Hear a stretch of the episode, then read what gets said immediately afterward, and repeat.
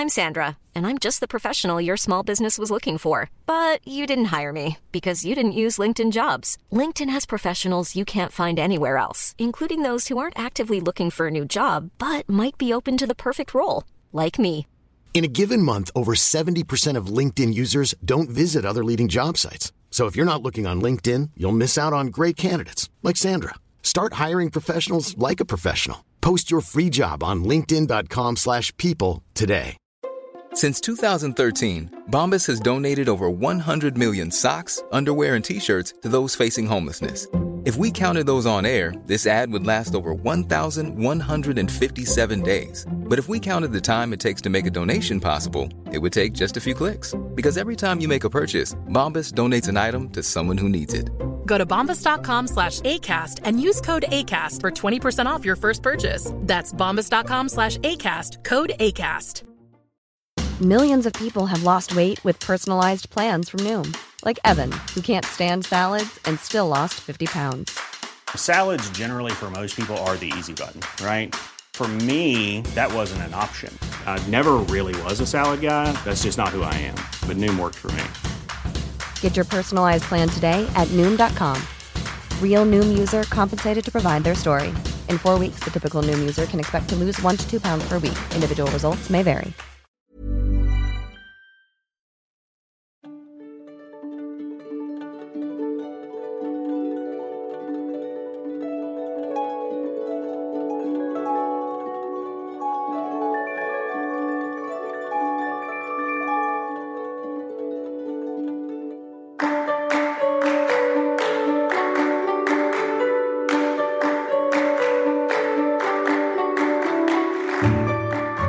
سلام.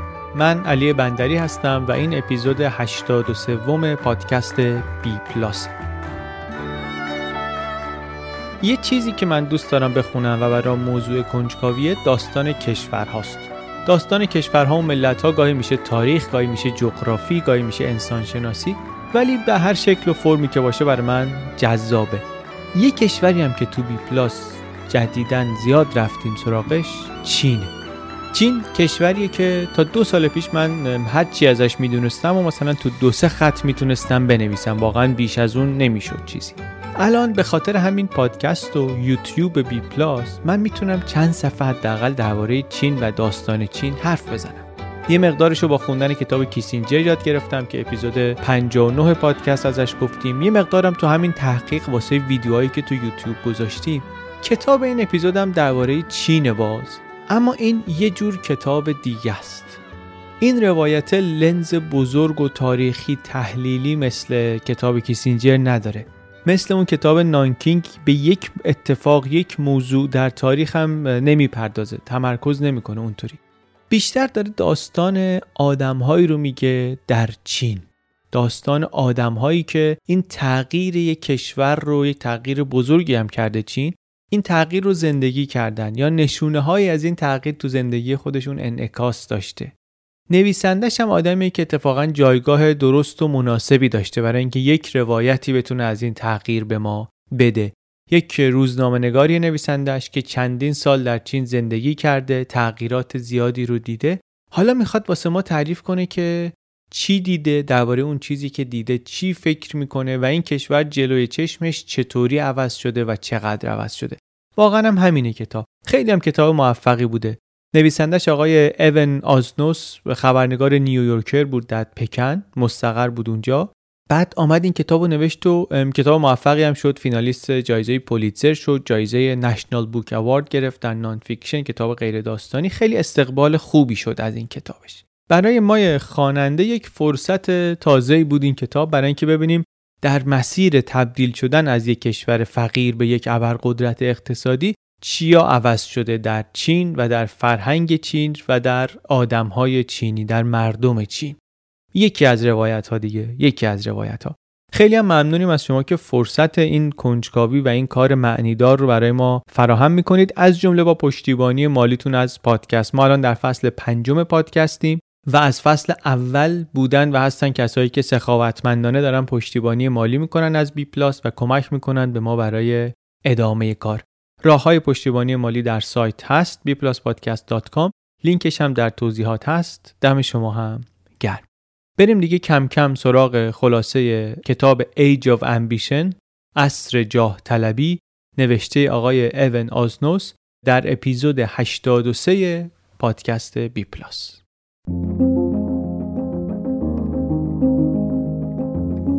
اسپانسر این اپیزود سیمیارومه. سرویس ارائه مشاوره آنلاین سلامت روان به ایرانیان خارج از کشور. یعنی شما اگر در خارج از ایران زندگی می‌کنید دانشجو هستین یا کار و زندگی دارید خارج از ایران می‌تونید به کمک سیمیاروم وصل بشید به تراپیست های خوب و با کیفیت و به فارسی مشاوره بگیرید. کاری که کرده سیمیاروم آمده یه تعداد تراپیست رو با دقت خیلی زیادی انتخاب کرده داره با اونها کار می‌کنه. بعد وقتی شما بهشون مراجعه می‌کنین اول با شما صحبت می‌کنن که دقیق نیاز شما مسئله شما معلوم بشه. بعد وصلتون می‌کنن به اون تراپیستی که براتون مناسبه. بعدم در طول مسیر همراهتون هستن پشتیبانی می‌کنن. اگر دیدین مثلا به هر دلیلی این مشاوره داره خوب جواب نمیده باز کمک می‌کنن تراپیستتون رو تغییر بدین. این سختگیریشون در انتخاب تراپیست و بعد اون پیش مشاوره‌ای که برای بهتر فهمیدن نیاز شما دارن بعدم اون پشتیبانی که در طول فرایند مشاوره ادامه میدن اینا همه از ویژگی های مهم سیمیارومه. سرویس مشاوره آنلاین سلامت روان سیمیاروم.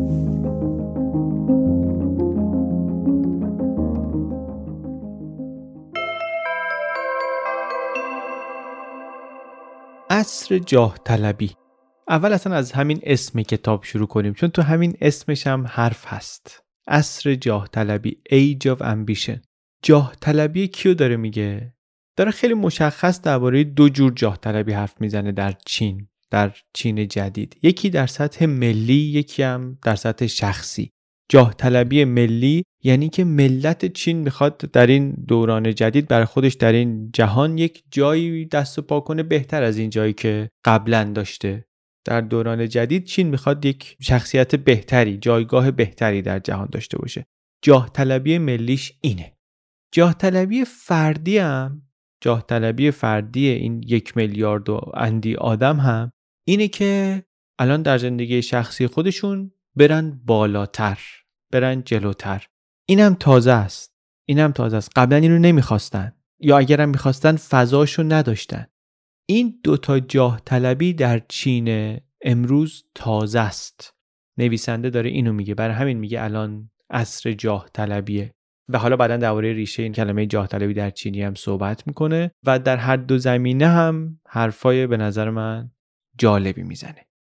چین اساسا خب بر من موضوع کنجکاویه. تا دو سال پیش خیلی خیلی کم می‌دونستم از چین. تو این دو سال شروع کردم یه خورده درباره چین خوندن همینطوری تفریحی.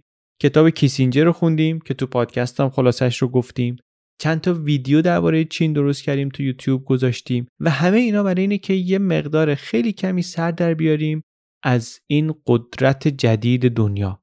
الان یه طوریه که واقعا کسی اگر کنجکاوی نسبت به چین نداشته باشه برای من یه مقداری عجیب میشه چون خیلی واضحه که باید یه خورده ای درباره چین بدونیم. ندونستنش خیلی بده. ما هم در این راه تلاشی که کردیم همین بود و اون چیزهایی که خوندیم و برای شما هم تعریف کردیم. این کتاب هم همینه. ولی نکته اینه که قصه تحول چین رو جورای مختلفی میشه دید.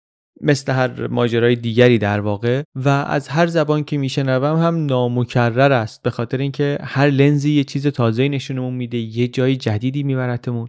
لنز این کتابم روش این کتابم اینه که ماجرا رو از نزدیک نشونمون بده. دستمون رو بگیره ببره جلوی جلو ببینیم تو زندگی آدما چه تغییراتی اتفاق افتاده و داره میفته اون سمیمی ترین اون نزدیک ترین دیدی که میشه به یک تغییر اینطوری داشت اون قصه هست اون نگاه تک تکی آدماییه.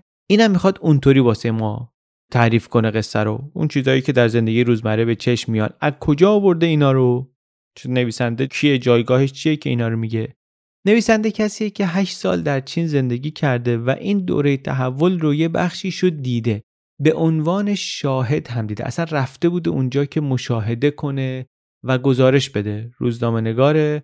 و بر همین اونجا موندنش و قبلا هم رفته بوده. یک سابقه قبلی هم با چین داشته. درس خونده بود اونجا اگه اشتباه نکنم. و این یک جایگاه جالبی بهش داده و ما هم داریم از لنز این می‌بینیم. نگاه ژورنالیست آمریکایی نیویورکی ها. یعنی ما نمیگیم که این دیگه دقیق ترین خالص ترین نگاهیه که میشه داشت. نگاه اون آدمه. ولی می‌دونیم که بالاخره این هم یک نگاهیه که میشه داشت و البته هم نگاه جالبیه هم نویسنده آدم به وضوح آدم تیزیه و همین که چیزهایی که داره اینجا تحویلمون میده واقعا جای دیگه خیلی گیرمون نمیاد. بعد گفتیم تحول. واقعا شاید تحول کلمه جامعی نباشه برای اینکه نشون بده چه اتفاقی در چین افتاده. هیچ وقت هیچ جا در طول تاریخ این همه آدم در زمانی انقدر کوتاه از فقر در نیامده بودن. یه بخش مهمی از جمعیت جهان زندگیشون تغییرات محسوسی کرد. چینی امروز 6 برابر سال 76 گوشت مصرف می‌کنه. 6 برابر. هم در مصرف آبجو هم در مصرف platinum هم در مصرف فیلم. چین در صدر دنیاست. تازه آماره این کتاب مال زمان کتاب دیگه. الان چند سال از اون میگذره.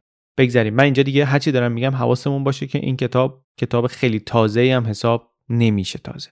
ولی برای همون سالی که داره میگه میگه که تعداد یا مقدار راه آهنی که ریل راه آهنی که در چین کشیده میشه فرودگاهایی که در چین ساخته میشه در طول یک سال برابری می‌کنه و بیشتر در بعضی موارد از هر چیزی که همه جاهای دیگه دنیا با هم داره ساخته میشه. یک همچین ثروت عظیمی خلق شده یک همچین تغییر بزرگی شده. اینطوری نیست که البته در چین همه خیلی پولدار شده باشن. برای اکثریت این جمعیت عظیم این تحولات واقعا قدم های اول برای خارج شدن از فقر. ولی همون خارج شدن از فقر هم وقتی حجمش انقدره درباره این همه آدم صحبت می‌کنیم واقعا واقعا قدم بزرگیه. قدم بزرگی توجه های زیادی رو جلب می‌کنه. بر همین هم آدما زیاد دربارش صحبت می‌کنن. خیلی درباره چین صحبت می‌کنن و حرف زدن و می‌زنن و نویسنده میگه من دقت کردم دیدم اونایی که کمتر از نزدیک چین رو دیدن و شناختن اینا ایده هاشون کلیتر و گسترده تره درباره چین. مثل نسیم طالب که می‌گفت در ابعاد ماکرو مزخرف گفتن راحت تره اینم میگه من دیدم هرچی آدما دورترن بیخبرترن بیشتر حرفاشون کلان میشه. من دنبال حرف کلان نبودم. من دنبال اون درام انسانی بودم که از نزدیک داشتم می‌دیدم. اونو می‌خواستم. اون داشت روم تاثیر میذاشت. اصلا اون برام جالب کرده بود ماجرا رو. تو این کشور چه اتفاقی افتاده؟ یه نسل قبل دو نسل قبل کسی که بیرون نگاه می‌کرد می‌گفت ماو رهبر چین امپراتور مورچه های آبیه. این یونیفرم های آبی بود مردم باید میپوشیدن می‌رفتن سر کار. مردم هم مورچه کارگر بودن دیگه. هر کسی یه نقشی داشت باید نقشش رو اجرا می‌کرد و همه چیش هم از بالا تعیین شده بود. از محل کارش زندگیش ازدواج همه چی میزون بود. امروز ولی این نیست. امروز این نیست. حزبی که در قدرت همچنان همون حزب کمونیسته ولی دیگه حزب کمونیست وعده برابری نمیده. وعده رشد میده. وعده قدرتمند شدن غرور ملی این چیزا رو قولشو میده. و البته اون یه دستی هم از بین رفته. چین امروز پر از تضاد واقعا. بعد از آمریکا بزرگترین خریدار رولز رویس و لامبورگینی چینه. مردمانی از چینن پولدارای از چینن. یکی از اون کشورهایی که بیشترین تعداد میلیاردر رو تولید می‌کنه چین. حتی تو لیست شهرهایی که بیشترین تعداد میلیاردر رو دارن همین الان اگه نگاه کنی چند تای اولشون شهرهای چینن. منتها خب همون کشوریه که کلمه لاکچری رو گفته بودن دیگه توی بیلبوردها استفاده نکنن. یعنی چی؟ یعنی تضاد زیاده. تفاوت ثروت هم زیاده تفاوت سطح زندگی هم زیاده. بین شهرهای در چین و روستاهایی در چین تفاوت کیفیت زندگی شده مثل تفاوت نیویورک و غنا. یعنی جامعه خیلی متکثر شده خیلی هم شهری شده خیلی هم در حال رشده. این خیلی متفاوته با تصویری که قبلا از چین داشتیم. البته این به این معنی نیست که مثل بقیه جاهای دیگه است. به خاطر اینکه آره همه اینا هست ولی تنها کشور دنیا هم هست که یه نفر برنده صلح نوبل رو کرده تو زندان.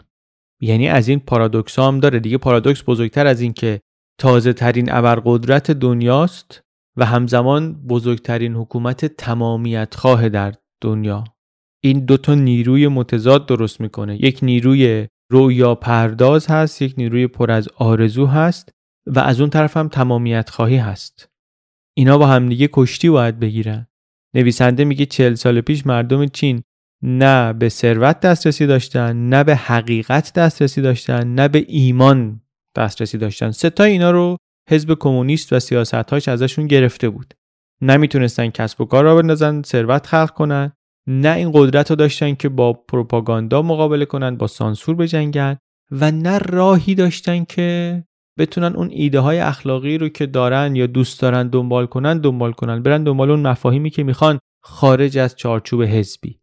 ولی هر سه اینا ظرف یک نسل طی یک نسل عوض شد. هم در ثروت موضوع ثروت هم در موضوع حقیقت و هم در موضوع ایمان اصلا چین کشور تازه ای شد انگار.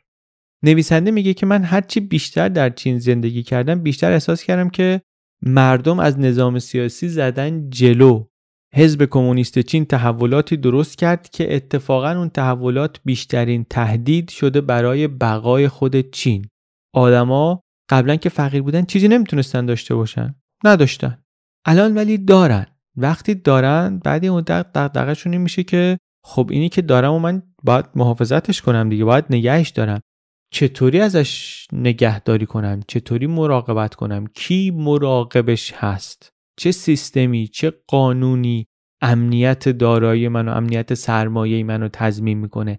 اینا میشه نقطه شروع سوال کردن شهروند از دولت و بعدم انتظارات و بعدم بقیه ماجرا.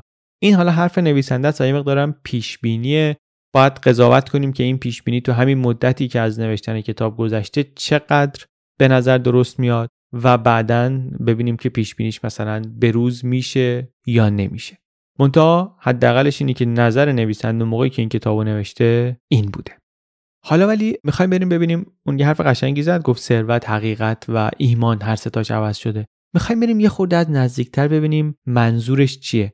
از لای قصه های آدما و تجربه های دست دویی که نویسنده داره واسه ما تعریف می‌کنه ببینیم وقتی میگه ثروت در چین داستانش عوض شده یعنی چی شده؟ اسپانسر این اپیزود پادروپینه. محصولی از پادرو پلتفرم مقایسه و انتخاب خدمات پستی.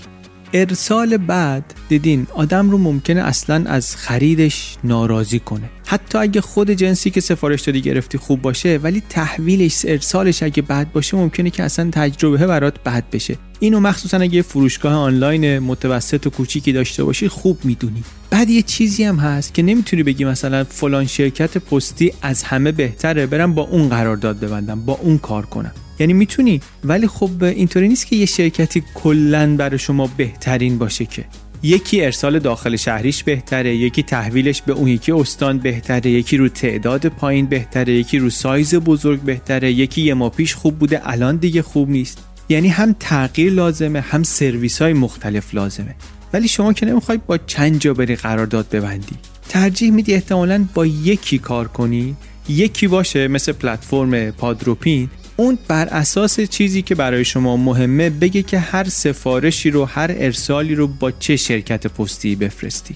یعنی شما با یه شرکت کار می‌کنی فقط پشتیبانیت یه جاست رهگیریت همه یه جا متمرکز انجام میشه. ولی می‌دونی که در مورد هر سفارشی داری بهترین تصمیم رو می‌گیری. داری به مناسب ترین روش کالات رو ارسال می‌کنی. به کمک اسپانسر این اپیزود پلتفرم مقایسه و انتخاب خدمات پستی پادروپین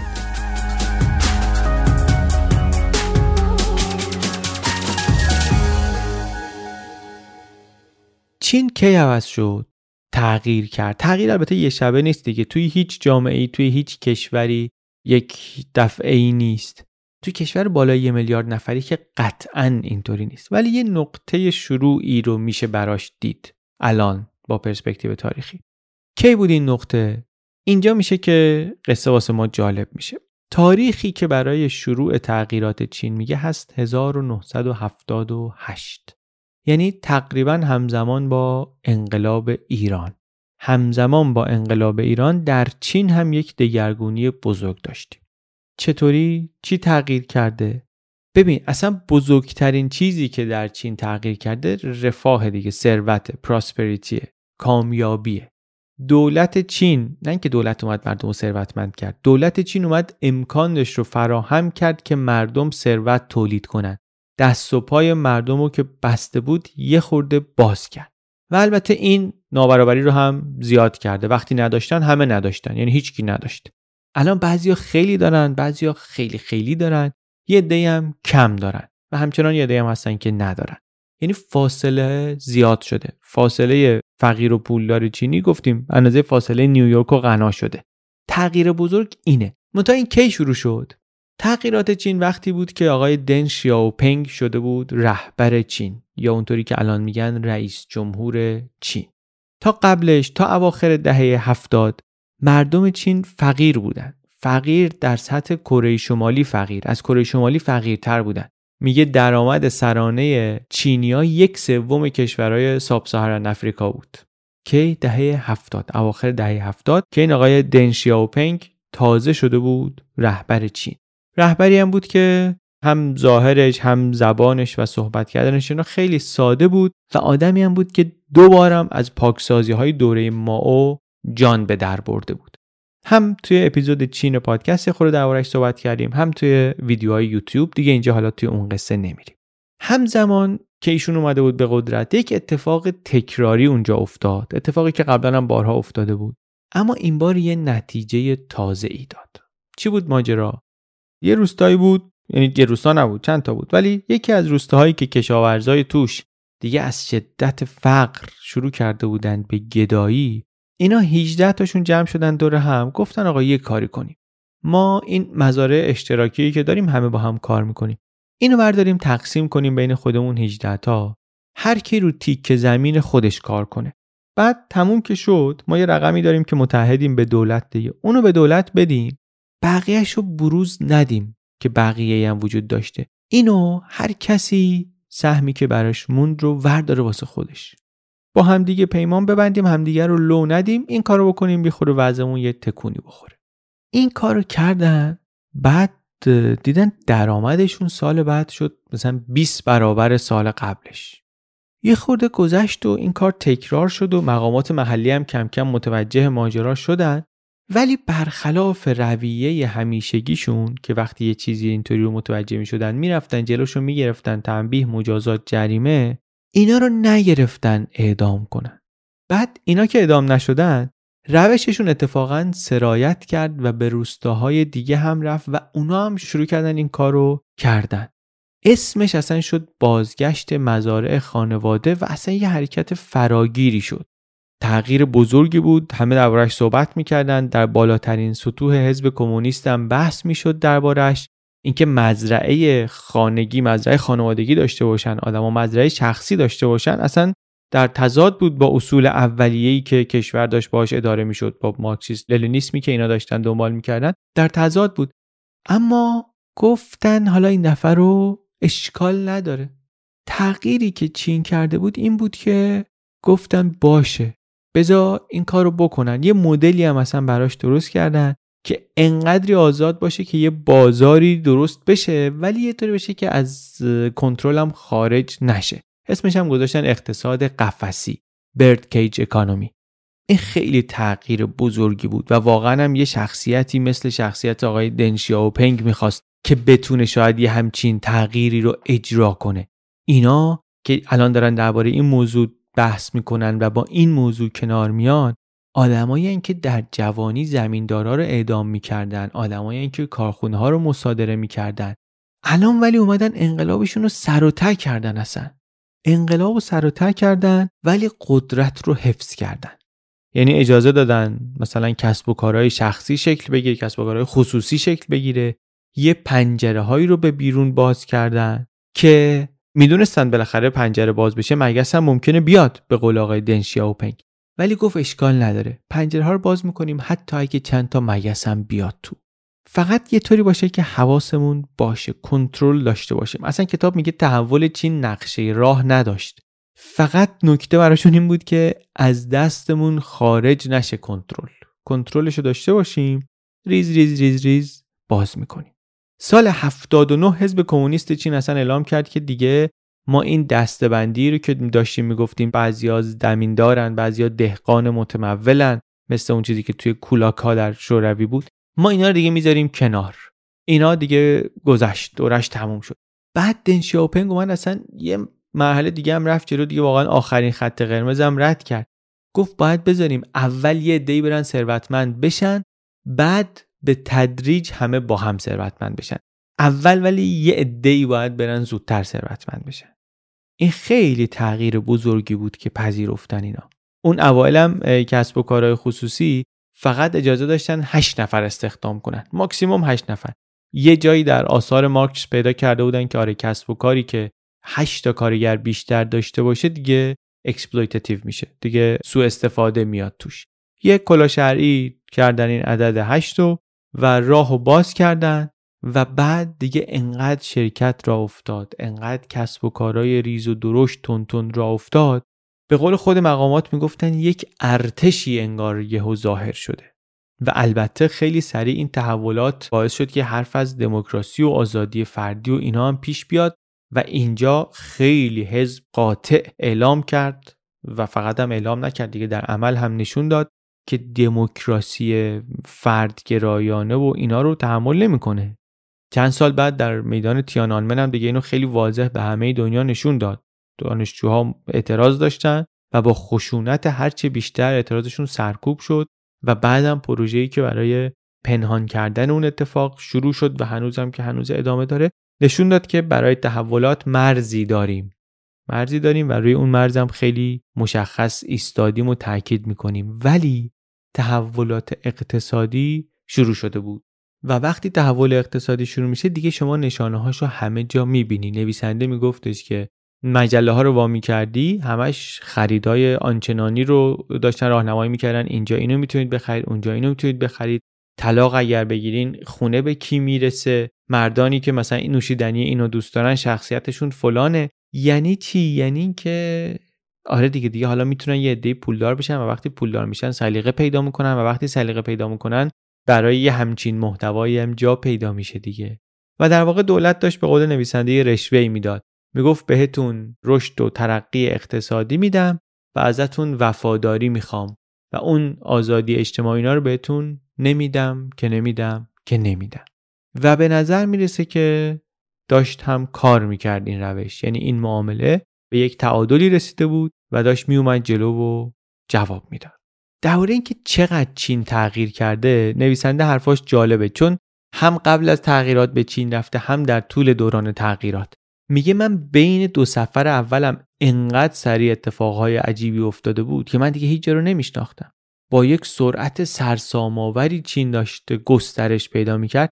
هر دو هفته می‌گفت به اندازه مساحت شهر روم به شهرهای چین اضافه می‌شد.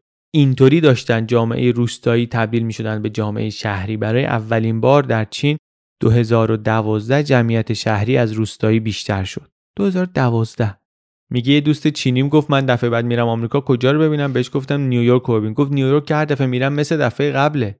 انتظارش این بود که یه شهر بزرگ وقتی میری هر دفعه که میری باید عوض بشه باید تغییر کنه. و میگه من این تغییر رو خودم این طرف می‌دیدم.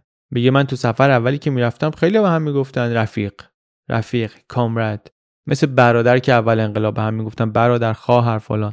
میگه ولی تو سفرهای بعدیم دیدم که اصلا معنیش از دست رفته و اصلا مسخره هم شده. مثلا کسی بگه کامرد اینا مسخرش می‌کنم میخندن جوونا. اینو فکر کنم توی چیزم داشتیم. توی مقبره لنین هم داشتیم یه قصه شبیه این. میگه اینا رو من به وضوح می‌دیدم. یا حتی کلمه جاه طلبی اینم خیلی جالبه. کلمه جاه طلبی امبیشن میگه که معنی لغویش در چینی چیزی میشه ییجین قلب وحشی. روح وحشی روح ناآرام یه همچین چیزی. و یک بار منفی هم داره در زبان چینی. به خاطر اینکه معمولا وقتی میگن یک کسی جاه طلبی داره در سنت چینی اینطوری که آره این به خودش بیشتر از بقیه اهمیت میده بود قلب وحشی داره یعنی این. یعنی اگه می‌گفتن که جاه طلبه داشتن بعدشو می‌گفتن معمولا. داشتن می‌گفتن خودخواهه از دو هزار سال پیش میگه حکمت قدیمی چینی حکمت باستانی چینی. میگفتش که همونطوری که تیغ رو نمیدی دست آدم دیوانه دست آدم احمق مناسب قدرت رو هم نباید بدی دست آدم جاه طلب حرف خیلی عجیبیه. خب قدرت رو از آدم قدرت طلب بگیریم بدیم به کی پس؟ ولی این بود فرهنگ چین این بود و بعد این عوض شد که به گوش آدم غربی حرف عجیبی هم هست که قدرت رو از آدمی که قدرت طلبه بگیرن بدن به کی؟ برای چی؟ کی شایسته تر از اون؟ ولی این فرهنگ در چین هم عوض شد. عوض شد یه طوری که در این دوره تحول می‌دیدی که توی تلویزیون تو کتابات تو مجله ها مقالات خودیاری چطوری بهتر بشم تا جایی که این کلمه ambition کلمه معادل ambition که گفتیم معنیش میشه قلب وحشی این اصلا شد یه کلمه با بار مثبت. میگه تو این کتابای self help و personal development و اینها من می‌دیدم این عنوانه داره میاد حالا با بار مثبت. قلب وحشی بزرگ اوجها و فرودهای قهرمانان کارآفرین. چطور در دهه 20 زندگی جاه طلب باشیم یا قلب وحشی داشته باشیم؟ یعنی چیزی که معنی منفی داشت حالا دیگه معنیش مثبته.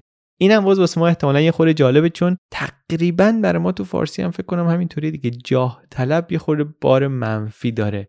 جاه و مقام مثلا بگیم چیز بدیه رئیس جمهور هم که می‌خواد بشه میگه من دنبال جاه و مقام نیستم. که عجیبه دیگه تو میری رئیس جمهور بشی یعنی چی دنبال جاه و مقام نیستم؟ ولی فکر کنم یه مقدار تو فرهنگ ما هست. برای همین جاه طلب برای ما هم یه مقدار بار منفی داره.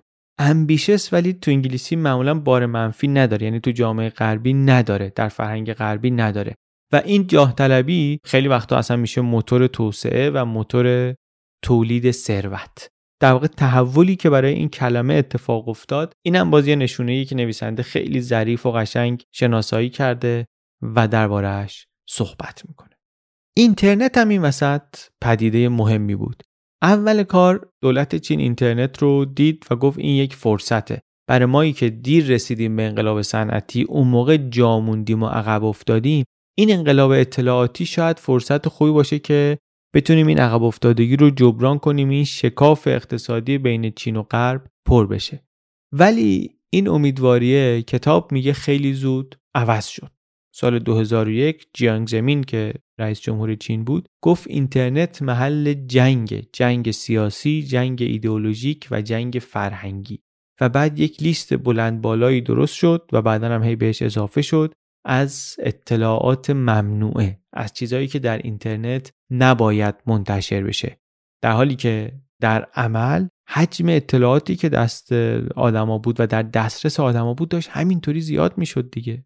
منتها از اون شرکت های چینی موظف می شدن که سیستم سانسورشون و سیستم نظارتشون رو شدیدتر کنن و کم کم کم کم رسید به اونجایی که این سیستم فیلترینگ بزرگ چین از توش در اومد. دیوار آتش بزرگ یک مانع بزرگی که در نهایت دسترسی به شبکه های اجتماعی خارج از چین رو در چین بسیار سخت کرد خیلی محدود کرد اینترنت چین رو.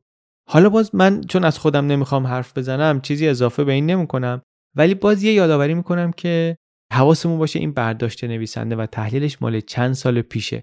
یه خورده ای فکر کنیم ببینیم که با تغییرات الان تغییراتی که از فاصله این چند سال گذشته از زمان نوشتن این کتاب تا حالا اتفاق افتاده الان آیا این تحلیل نیاز داره به روز رسانی بشه یا نه؟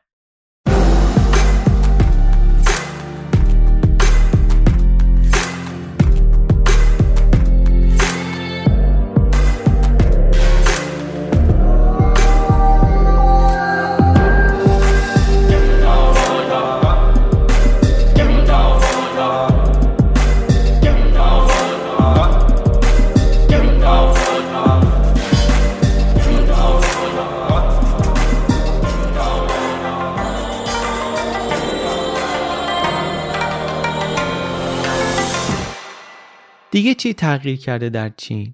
یه چیز دیگری که تغییر کرده فردیته.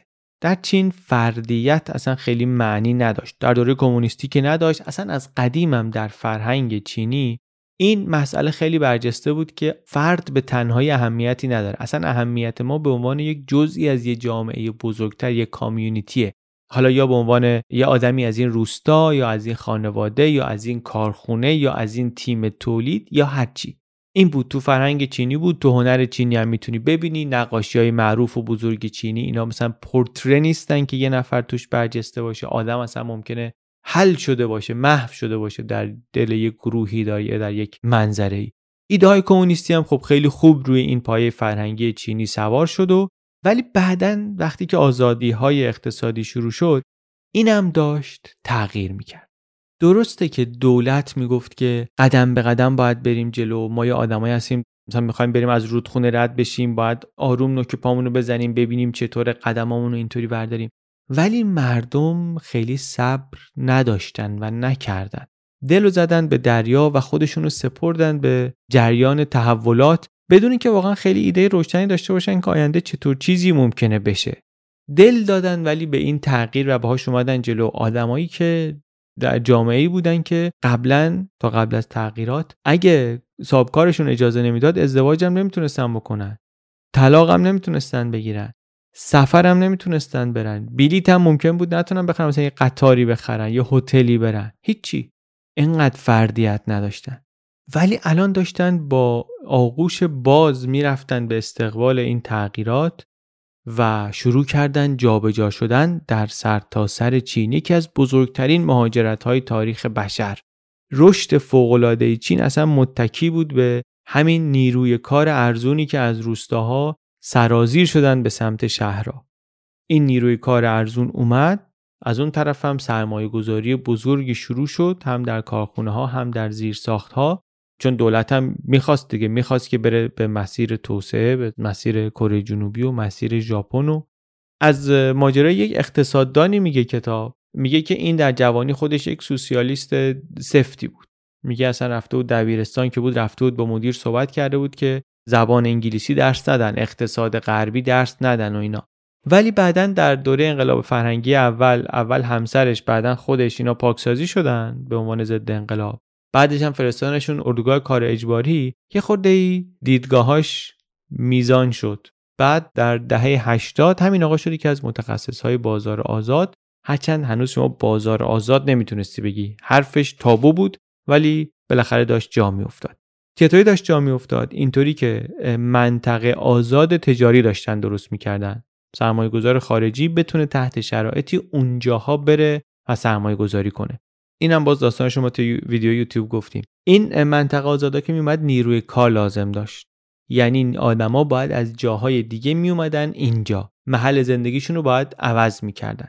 قبلا انتخاب محل زندگی آدما با خودشون نبود با حزبشون بود. حزب می‌گفت یه تعدادی روستایی یه تعدادی شهری الان باید یه تعدادی از روستایی ها می اومدن به شهر و بعدش هم باید می اومدن به این مناطق که نیروی کارشون بتونه چرخ صنعت اینجا رو بچرخونه. این شد یک موج عظیمی از مهاجرت از مهاجرت گسترده کی بین سالهای 93 تا 2005 توی این سالها میگه دولت بنگاه های دولتی 73 میلیون جایگاه شغلی رو حذف کردن. 73 میلیون. آدمایی که حقوق بگیر دولت بودن حالا باید می‌رفتن بعد از چند دهه خودشون دنبال کار میگشتن و یک درآمدی بر خودشون پیدا می‌کردن دیگه. هم شهر هم آدم همه باید خودشون رو با این شرایط تازه تطبیق می‌دادن. کلی مطلب راهنما منتشر می‌شد که مثلا چطور در شانگهای زندگی کنیم؟ میگفتش که آقاش همینطوری سرت رو نندازید پایید پاشید بیاین شانگهای. یک شهر بزرگی از روستا میای نمی‌دونی چیکار باید بکنی. برای اینم حتی بازار به وجود آمد. آدم افتادن دنبال کار کردن. در دوره ماو اینکه شما شغل دوم داشته باشی کار غیر اخلاقی بود. یعنی چی شغل دوم؟ کار اضافه یعنی چی؟ اما الان دهه 90 اینطوری شده بود که آدما شغل دوم داشتن شغل شبونه داشتن. همه چی به عهده خودشون بود. می‌تونستن داشته باشن و پیشرفت کنن. انقدی میگه اینطوری شده بود فضای کسب و کاری رونق گرفته بود. چاپ کارت ویزیت خودش شد یک صنعت بزرگی. چون به مردم داشتن می‌گفتن باید به خودتون اتکا کنید. دیگه دنیای قبلی نیست که هر کسی باید بشه یک پیچی که بدون زنگ زدن بدون سفت شدن بدون مشکل ایجاد کردن تو این ماشینری بزرگ دولت کار کنه. نه نه نه. هر کی باید گلیم خودش عذاب بکشه بیرون.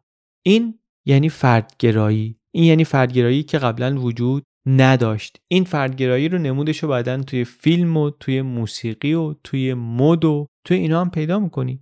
شرکت بهره برداری موبایل که اومده بود می‌خواست موبایل به جوونا بفروشه شعار کمپینش این بود که من واسه خودم خودم تصمیم می‌گیرم. قلمرو من تصمیم من.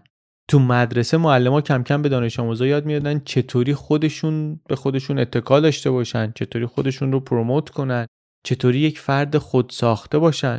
تو خودت مسئول خودت هستی. این شعار جدیدی بود. و نشون دهنده تغییری بود که در همه جنبه ها و شؤون زندگی چینی ها داشت اتفاق می افتاد.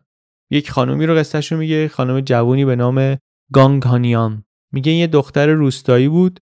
تو روستاشون بستنی میفروخت وقتی نوجوان بود. بعد نقشه روستا رو کشیده بود خونه ها رو مشخص کرده بود که این خونه ها بچه دارن. اینا خونه هایی که پدر مادر حرف بچه رو بیشتر گوش میدن یا بچه مثلا سرتقتره. یه کار می‌کنن اینا بیان بستنی بخرن. مسیرش رو یه طوری برنامه‌ریزی می‌کرد که حتما از جلوی این خونه ها رد بشه بتونه بیشتر بستنی بفروشه. یعنی فکر درست business ی داشت دیگه. کجا؟ در یه روستایی. زندگی خیلی پر فراز و نشیبی داره این خانم. بعدا میاره شهر میره شهر توی کارخونه شروع می‌کنه مونتاژ کار میشه.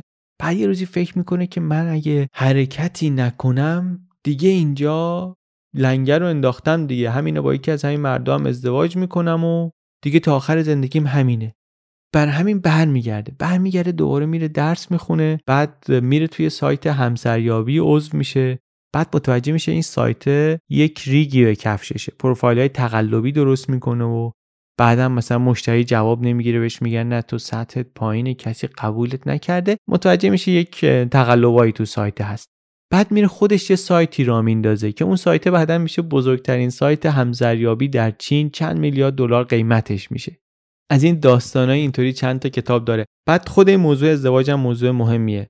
به خاطر اینکه قبلا اینطوری بود که ازدواج همه برنامه ریزی می‌شد دیگه. ارنجد مریج بود قبلا. حالا ممنوع شده بود این مدل ازدواج سنتی از دهه 50 ولی در عمل تصمیم ازدواج برنامه‌ریزی ازدواج با خود آدم نبود. حالا قبلترش با خانواده بود الان مثلا با مسئولین کارخونه بود. یا ممکن بود مثلا توی مزرعه اشتراکی اگه کار می‌کردن با مسئولین مزرعه اشتراکی باشه.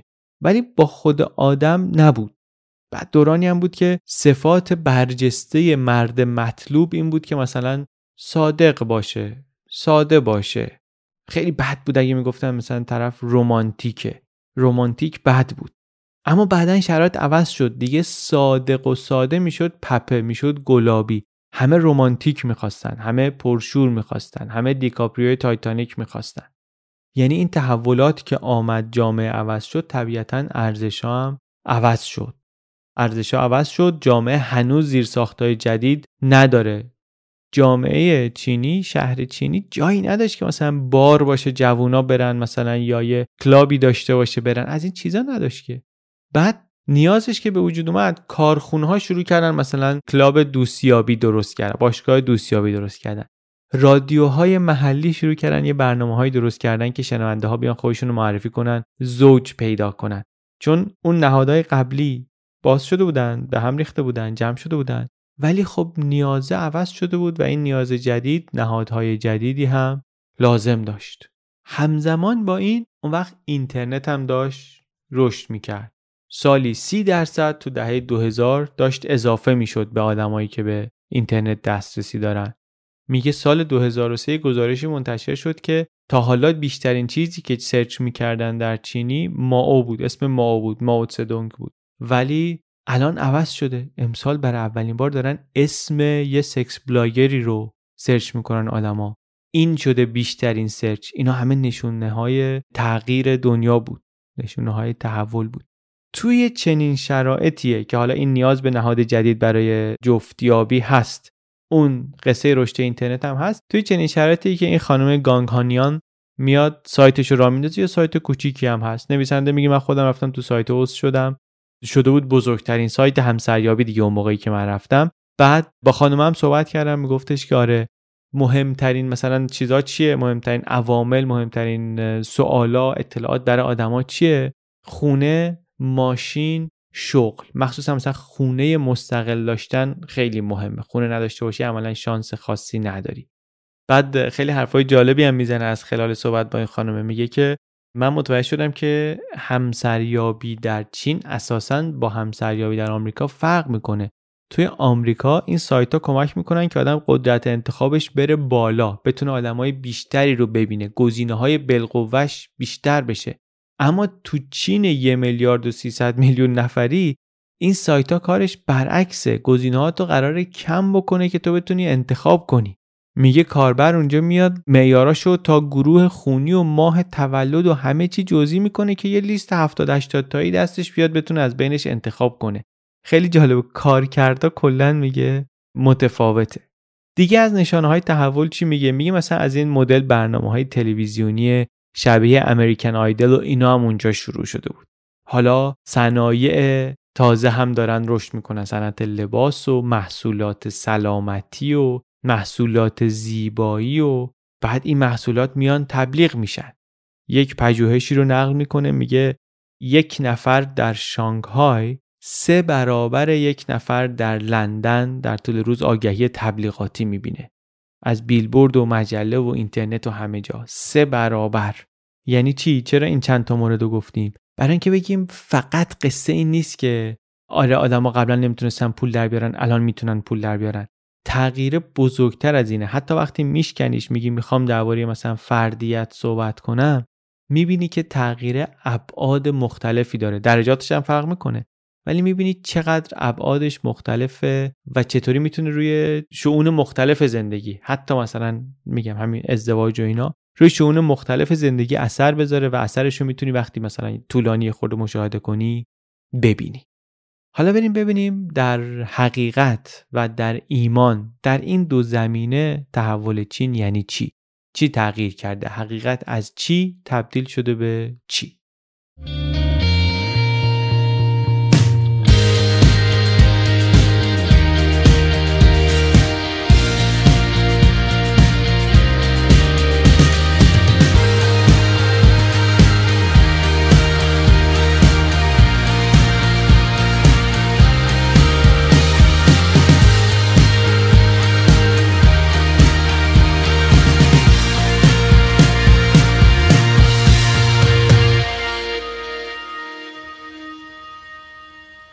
رشد اقتصادی چین گفتیم از اواخر دهه هفتاد شروع شد. وقتی که اعتراضات میدان تیان آنمن پیش آمد و چین اونطوری خشونت آمیز با خشونت سرکوبش کرد یکی از اتفاقاتی که افتاد این بود که دیدن سرعت رشد اقتصادی داره میاد پایین.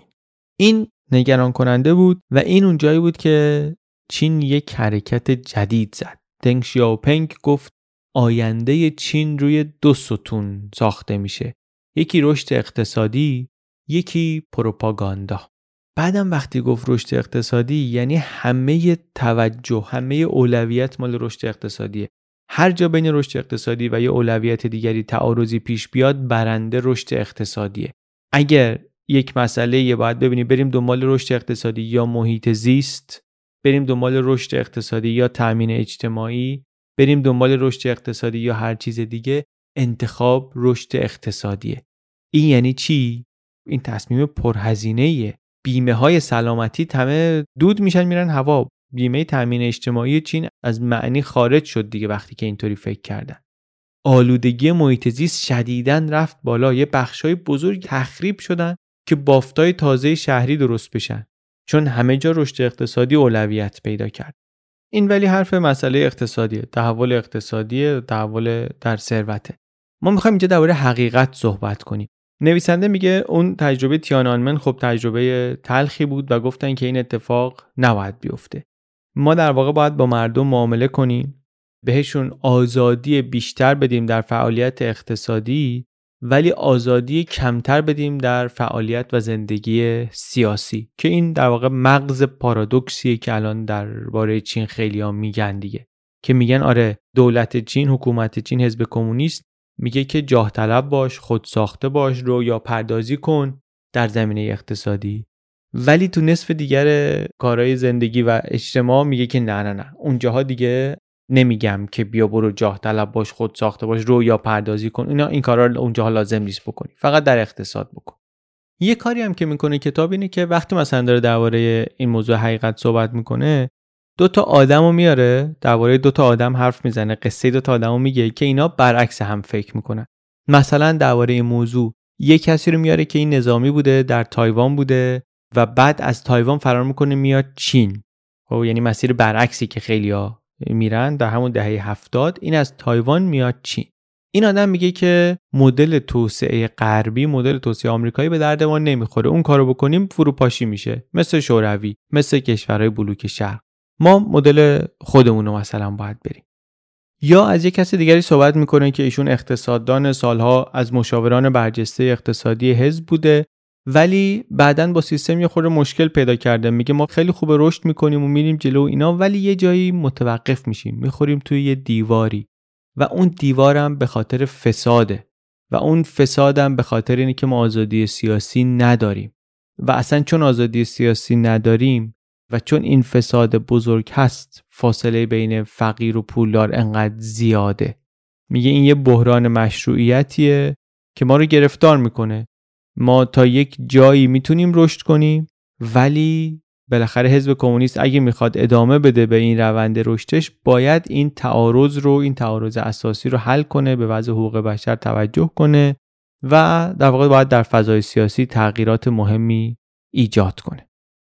تو این بخشی که درباره واقعیت حقیقت صحبت می‌کنه یه صحبت های زیادی هم درباره اینترنت می‌کنه و نقش اینترنت. داستان چند نفر تعریف می‌کنه. مثلا یه بلاگری که خیلی بزرگ شده خیلی محبوب شده و تصویر مثلا نوجوان آسی داره تصویر تقیانگری داره.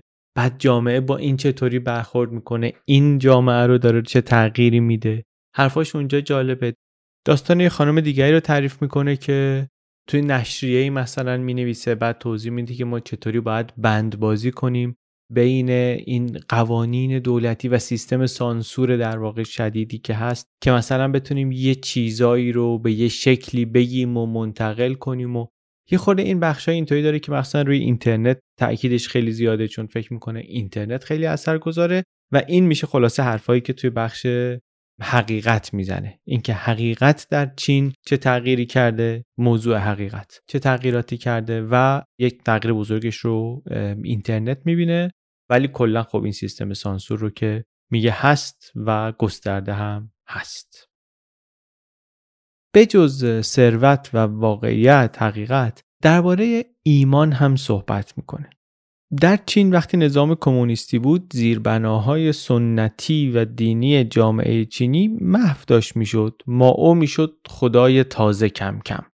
یک کیش شخصیت خیلی شدیدی حول خود ماو درست شده بود دیگه.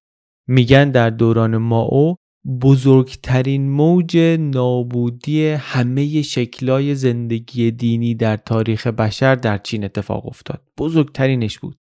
ما می‌گفت ما چهار تا چیز قدیم رو چهار قدیم رو باید نابود کنیم. رسوم قدیم رو فرهنگ قدیم رو عادتهای قدیم رو و ایده های قدیم رو. این چهار تا رو باید نابود کنیم. و همزمان که اینا نابود می شدن مائو خودش جایگاهش هی جدا می شد از جایگاه انسانی می‌رفت جایگاه فرا انسانی پیدا می کرد از این پیکسلاش همه جا بود. همه باید می زدن به لباسشون. انقدر مصرف پیکسلا بالا بود با اون جمعیت که آلومینیوم کم اومد. تو صنعت آلومینیوم کم آورده بودن یه کتابی در آورده بودن کتاب کوچک سرخ یه مجموعه بود مثلا از کلمات قصار مائو. اینو می‌گفتن باید همه بخونن باید همه بلد باشن باید حفظش کنن. بعد اصلا شد خودش یه چیز مقدسی یه کرامتایی داشت این کتابه. تو چین کمونیستی ها. تو چین کمونیستی می‌گفتن این کتابو بگیری جلو صورت یه نفر می‌تونی نشون بده که این دشمن هست مثلا یا نیست. کرامت داره کتاب خودش. اینا واقعا چیزای عجیبیه. یعنی واقعا شاید دارم از کشور کمونیستی انتظار نداشته باشه.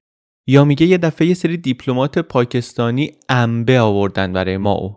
انبه. یه سبد انبه آوردن 1968 خدمت شما. ما او هم اینا رو گرفت و به کارگران هدیه کرد. هدیه کرد به اینا. بچه پروپاگاندایی رو این انبه ها درست کردن. میچرخوندن در سرتاسر سر چین مردم صف میکشیدن بیان تبرک کنن زیارت کنن. این انبه چیه؟ این انبه نیست. این میوه گیاه جاودانگی اصلا. انبه تو چین کمونیستی. بعد انبه ها خب میوه بود میوه تازه بود. بعد یه مدتی فاسد شد. خراب شد. خراب شد اینا رو بردن. یه مدت تو این فرمالدهاید نگه داشتن. بعد کپی پلاستیکی ازش درست کردن. یه بار یکی گفتش که این بیشتر شبیه سیب زمینیه. یک دندون پزشکی در یه روستایی گرفتن گفتن این توهین کرده اینو اعدامش کردن. یعنی جایگاهی که ما او داشت پیدا می‌کرد دیگه کم کم جایگاه خدایی بود. انقلاب فرهنگی کرده بودن سیستم باورهای قدیمی چینی رو به هم زده بودن ولی جایگزینش شده بود باور به ماو در همه سطوح. بعد ماو که مرد در دوران بعد از ماو در دوران دن شیاوپنگ اینا گفتیم شرایط عوض شد. رفتن دنبال رشد و توسعه و ثروت و اینها. ولی یک حفره انگار وجود داشت که باید پر می‌شد. یه جای خالی معنوی وجود داشت چون همه اینا رو حذف کرده بودن دیگه. همه رو نابود کرده بودن. سیستم باورهای قدیمی چینی رو زمان ماو جمع کرده بودن. چون می‌گفتن که این ارزش های سنتی چینی اینا با دیدگاه های مترقی سوسیالیسم و کمونیسم و اینا مخالفت داره. بر همین دنبالش نباید بکنیم. حالا درباره اینم کتاب چین کیسینجر خیلی صحبت می‌کرد. می‌گفت اینا رو همه رو ماو می‌گفت ولی خودش غرق بود در فرهنگ سنتی چین و اونا رو مطالعه می‌کرد از اونا استفاده می‌کرد توی کتابهای خودش. حفظ بود چقدر اینا رو می‌گفت. اونجا حالا در مورد اینم صحبت می‌کنه. ولی اینجا قصه اینه که وقتی که ماو مرد بعد از ماو دوباره اینا مسیر برعکس رفتن. دوباره معبدا رو باز کردن. تأکید بر هارمونی تأکید بر همبستگی اینا که جز ارزش های باستانی چین بود دوباره تشویق شد. بعد اگرم شما می‌گفتی پس مارکس چی؟ شما که مثلا طرفدار ایده های مارکسین و اینا اون درباره مذهب اینطور گفته اونطور گفته می‌گفتن نه. صحبت های مارکس درباره مسیحیت زمان خودش در آلمان درباره کلیت مذهب نیست. چرا؟ چون لازم داشتن. چون می‌دیدن که حالا در این دوره جدید یه حفره وجود داره در جامعه این باید پر بشه و این رو بیایم با همین سنت باستانی خودمون پر کنیم. در نتیجه یک موج تازه ای از گرایش های معنوی و مذهبی را افتاد و البته خب یه گستردگی داره این هم توش یه تنوعی داره که حزب نمی‌خواد نمی‌تونه اصلا دوست نداره همچین چیزی رو نمی‌تونه تحملش کنه. بر همین باز دوباره دنبال اینه که یه سرات مستقیمی خودش در بیاره بگه راه اینه همینو برین همه. و مثلا بقیه رو اینطوری در کنترل خودش نگه داره. از خارج که نگاه می‌کنی کتاب میگه به نظر می‌رسه چینیا مردمی هستن دنبال کار. اصلا وقتی و فرصتی برای دنیای معنویات و ایمان و این حرفا ندارن. اما واقعیت اینه که یه جامعه که هزاران ساله که با یک ترکیب ظریفی یه ترکیب پیچیده ای از باورها و مناسک و آینها و اینا شکل گرفته. بیجینگ یک زمانی بیش از هر شهر دیگری در آسیا معبد داشت. همون موقع هم پایتخت چین بود. الان ولی انقدر تنوع زیاد شده نویسنده میگه که دیگه والدین نگرانن که مثلا ما داریم برای آینده بچه‌مون دعا می‌کنیم و این حرفا. نکنه این معبدی که دعا می‌کنیم درست نباشه بچه‌مون آیندهش خوب نشه. برای اینکه بچه مثلا نمره خوبی بگیره میرن معبد بودایی بعد میرن معبد کنفوسیوس بعدش هم آخر کار یه سری می‌زنن کلیسای کاتولیک. دیگه مطمئن بشن کار سفت سفته یکی از اینا بالاخره نمره خوبه رو به بچه میده. بعد حالا تازه اینا مذاهبیه که وجود داشته از قبل. الان یه شرایطی که گرایش های تازه هم هر از گاهی شروع میشه. یه گروه میان مثلا مذهب و business و یه طوری ترکیب می‌کنن یه سازمانی درست می‌کنن به نام تاپ هیومن میگه اینا محصولات بازاریابی معنوی میفروشن. بیاید درون روانتون رو ببینید. حالا البته اینو میگه دولت بعد از یه مدتی تعطیل کرد ولی بالاخره فضاش هست. اینا هست کنارش دیگه انواع دکون دستک های فالگیر و پیشگو و روانشناس مذهبی و اینا هم هست و سربلند می‌کنه هر از گاهی از یه گوشه دیگه. اینم خلاصه تغییریه که در معنویات اتفاق افتاده و داره اتفاق میفته جامعه ای که انقدر و اینطوری تغییر می‌کنه دیگه تغییراتش فقط این نیست که جامعه شناسا بیان ببینن و مشاهده کنن و تحلیل کنن. به چشم مردمم میاد. مردمم براشون سوال میشه که ما کجا داریم میریم؟ جای درستی داریم میریم یا نه؟ یه چیزی رو تعریف می‌کنه میگه توی یک شهری یه شهر جنوبی به نام شهر فوشان. یه شهریه که یه بخش بزرگیش بازار فقط بازارای تو در تو. اینطوری که تعریف می‌کنه مثلا شبیه بازار بزرگ تهرانه ولی به اندازه یک شهر بزرگ. بعد هر کدوم این گوشه هم یه اسمی دارن یکی جهان آهنه یکی شهر لباسه. بعد همینطور علکی هم اسمشو نذاشتن جهان و شهر و اینا. واقعا حجم معامله توش بالاست. در همین شهر لباس همین یه دونه شهر فوشان میگه سالیانه انقدری لباس میفروشن که میشه باهاش دو بار لباس همه بچه های آمریکایی رو تأمین کرد. دو بار. بعد توی یکی از این قسمت های شهری به نام شهر ابزار. تو این شهر ابزار مثلا سی هزار نفر آدم هستن. انواع و اقسام ابزارالات و اینا میفروشن. از زنجیر تا بشکه سیم کابل هر چی بخوای. بعد میگه سال 2011 یک اتفاقی افتاد. یه روز بارونی بود یه دختر بچه کوچولویی اومده بود از خونه بیرون بعد خیلی دور شده بود. دختر بچه مثلا سه ساله.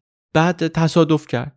یک ون فکستانی داشت می‌رفت این بچه رو زیر گرفت و اصلا نفهمید چی کار کرده. زد و رفت. زد و رفت و بچه افتاد وسط خیابون.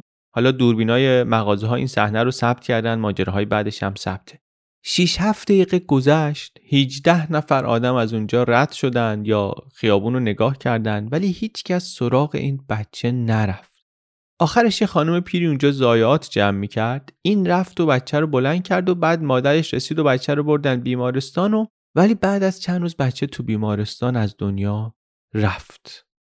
این قصه و مخصوصا قصه اون 17 18 نفری که دیدن و کاری نکردن خیلی ذهنا رو درگیر کرد. چینیا می‌گفتن ما آدمای نودوستی بودیم. چی آمده سر ما که 17 نفر میان و میرن و کسی یه بچه رو که وسط خیابون افتاده سراغش نمیره سراغش رو نمی‌گیره. ما دنبال احترامیم تو دنیا دنبال اینکه این جایگاهمون رو به دست بیاریم اینا. ولی نکنه داریم یه ملتی میشیم که مثلا قلب نداریم. همه چی رو داریم از دست میدی این رقابت شدیدی که ما داریم این بدو بدویی که داریم نکنه داره آسیب پذیرترین آدمای جامعه رو له می‌کنه زیر دست و پایه و چه اخلاقی هم داره جامعه نکنه اون داره گم میشه این وسط. نویسنده میگه این دامن زد به این فکری که بعضی از آدما در چین دارن گروه بزرگی از مردم دارن که آره ما داریم خوب زندگی می‌کنیم ولی مثل اینه که ما داریم توی یه جزیره ای خوب و مرفه و با صفا زندگی می‌کنیم که دور تا دورش رو آبهای خروشان گرفتن آبهای خطرناک گرفتن. هر لحظه ممکنه همه زحماتمون هدر بره هر چی داریم و موج بیاد و بزنه و ببره. میگه آدمایی که تو این شرایط زندگی می‌کنن اینطوری احساس می‌کنن که حاشیه امنشون خیلی کمه. تا جایی که می‌تونن باید مواظب خودشون باشن.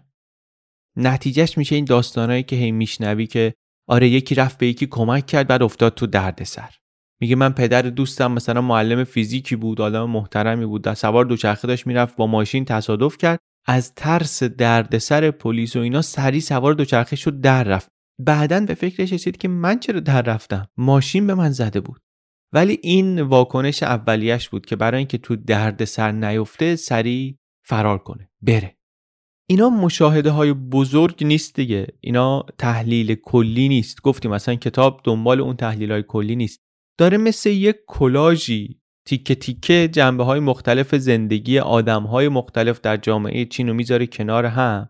برای هر حرفی هم که می‌زنه مثال می‌زنه. مثال برای استدلال نیست. مثال برای اینه که ما یه تصویر زنده بگیریم از اینکه واقعا توی کشور چه خبر بوده چه خبر شده چه اتفاقی داره میفته و بعد البته از توی این داستان ها چند تا نکته در میاد. یکیش مثلا همینه که تضاد در چین در جامعه چین خیلی زیاده. برخلاف اون چیزی که از بیرون به نظر می‌رسه تنوع در جامعه چین خیلی زیاده. یا از نظر اقتصادی همونطور که گفتیم تفاوت سطح زندگی بین قشرهای مختلف خیلی زیاده. از نظر اخلاقی مذهبی معنوی از نظر سیاسی اجتماعی ایده ها و گرایش ها خیلی متنوعه خیلی مختلفه. و همه اینا رو کی باعثش شده سیاست های حزب کمونیست که محرک رشده و باعث این رشد و تنوع شده؟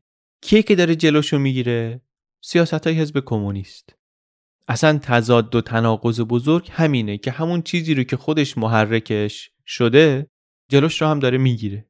شاید واقعا همه همه کتاب رو بشه توی این حرف خلاصه کرد. جنس این کتاب خیلی شبیه جنس کتاب مقبره لنین بود. مقبره لنین که ما اینجا توی پادکست خلاصش رو گفتیم اون درباره آخرین فاز آخرین مرحله های اتحاد جماهیر شوروی بود. یک کسی که خبرنگار یک رسانه آمریکایی بود در مسکو و آشنا بود آشنایی قبلی داشت آشنایی زبانی و فرهنگی مقدار داشت. این یه مدتی مونده بود در مسکو اونجا رفته بود تو دل جامعه تا جایی که میشه زندگی کرده بود و یه سری قصه هایی جمع کرده بود یه مشاهده های خوبی کرده بود اومده بود یه تصویری بر ما کشیده بود از اینکه مسکو شوروی در انتهای دهه 80 این شکلیه. این وضعیتش اتحاد جماهیر شوروی در آستانه فروپاشی یه همچین کشوریه. این کتابم خیلی شبیه اون از این نظر. تحلیل بزرگ توش نداره روایت کلی توش نداره. ولی یه تصویر نزدیکی یه تصویر صمیمی از زندگی یک تعدادی آدم خیلی متفاوت در چین به ما میده. بعد ما این روایت رو که بذاریم کنار هم یک کلاژ واقعا بزرگی بهمون به میده. ما با اون روایت ها یه تصویر کلی تو ذهنمون درست می‌کنیم که به جای اینکه تحلیل تاریخی بکنه به تجربه زندگی آدما نزدیکه. من مواجهه اینطوری تا قبل از این با چین نداشتم. ولی کتاب اینطوری رو هم دوست دارم. هر شکلی هر سبک کتابی یک ویژگیهایی داره یک ارزشهایی داره به ما میده و البته خب یک نقاط ضعفی هم داره. من اینو خیلی دوست دارم به خاطر اینکه تصویری که بهم میده واقعا توی کتاب های تحلیلی و اینها گیرم نمیاد. برای همین پیشنهاد می‌کنم اگر شما هم نسبت به چین کنجکاوی دارین حتما این کتاب رو یک نگاهی بهش بندازید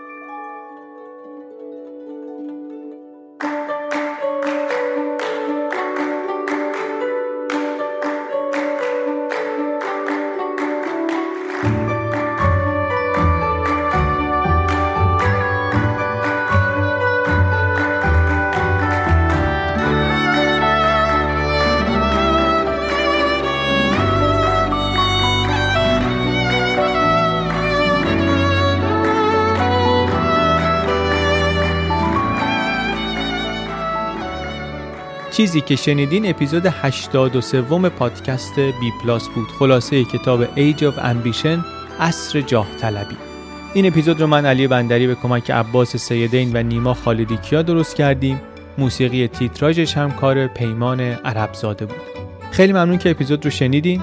به نظر من الان ندونستن درباره چین و نشناختن چین واقعا در دنیای امروزی که ما هستیم نقص بزرگی حساب میشه. و این کتابم کمک کرد یک سوالهایی رو جواب داد درباره این موضوع مهم و یک سوالهای بیشتری هم درست کرد برام و امیدوارم که حالا این کنجکاوی رو ادامه بدیم و داریم هم ادامه میدیم دیگه در یوتیوب. اگه با ما باشین دیدین که اونجا درباره چین ویدیو چند تا ساختیم و حالا همینطوری هم خواهیم ساخت.